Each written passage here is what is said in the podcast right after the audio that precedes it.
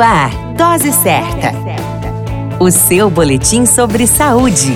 Dose Certa.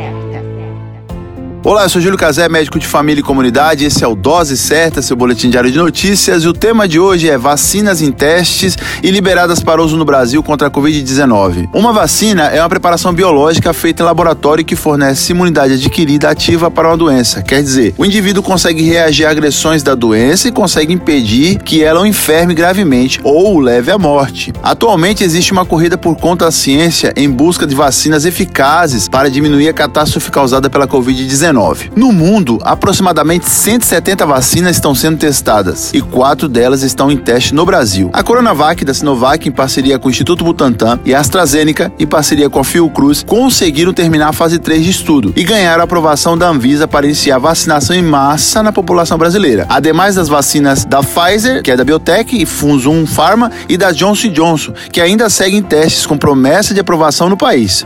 Outras vacinas requisitam também o seu uso no Brasil. Brasil. Uma grande dica do momento é: uma vez que se observe a aprovação das vacinas por órgãos brasileiros competentes, vale a pena vacinar-se.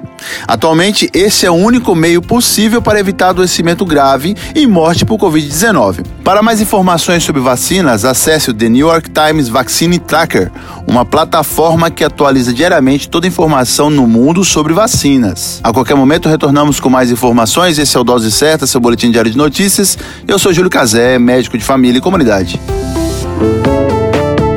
Dose Certa, o seu boletim sobre saúde.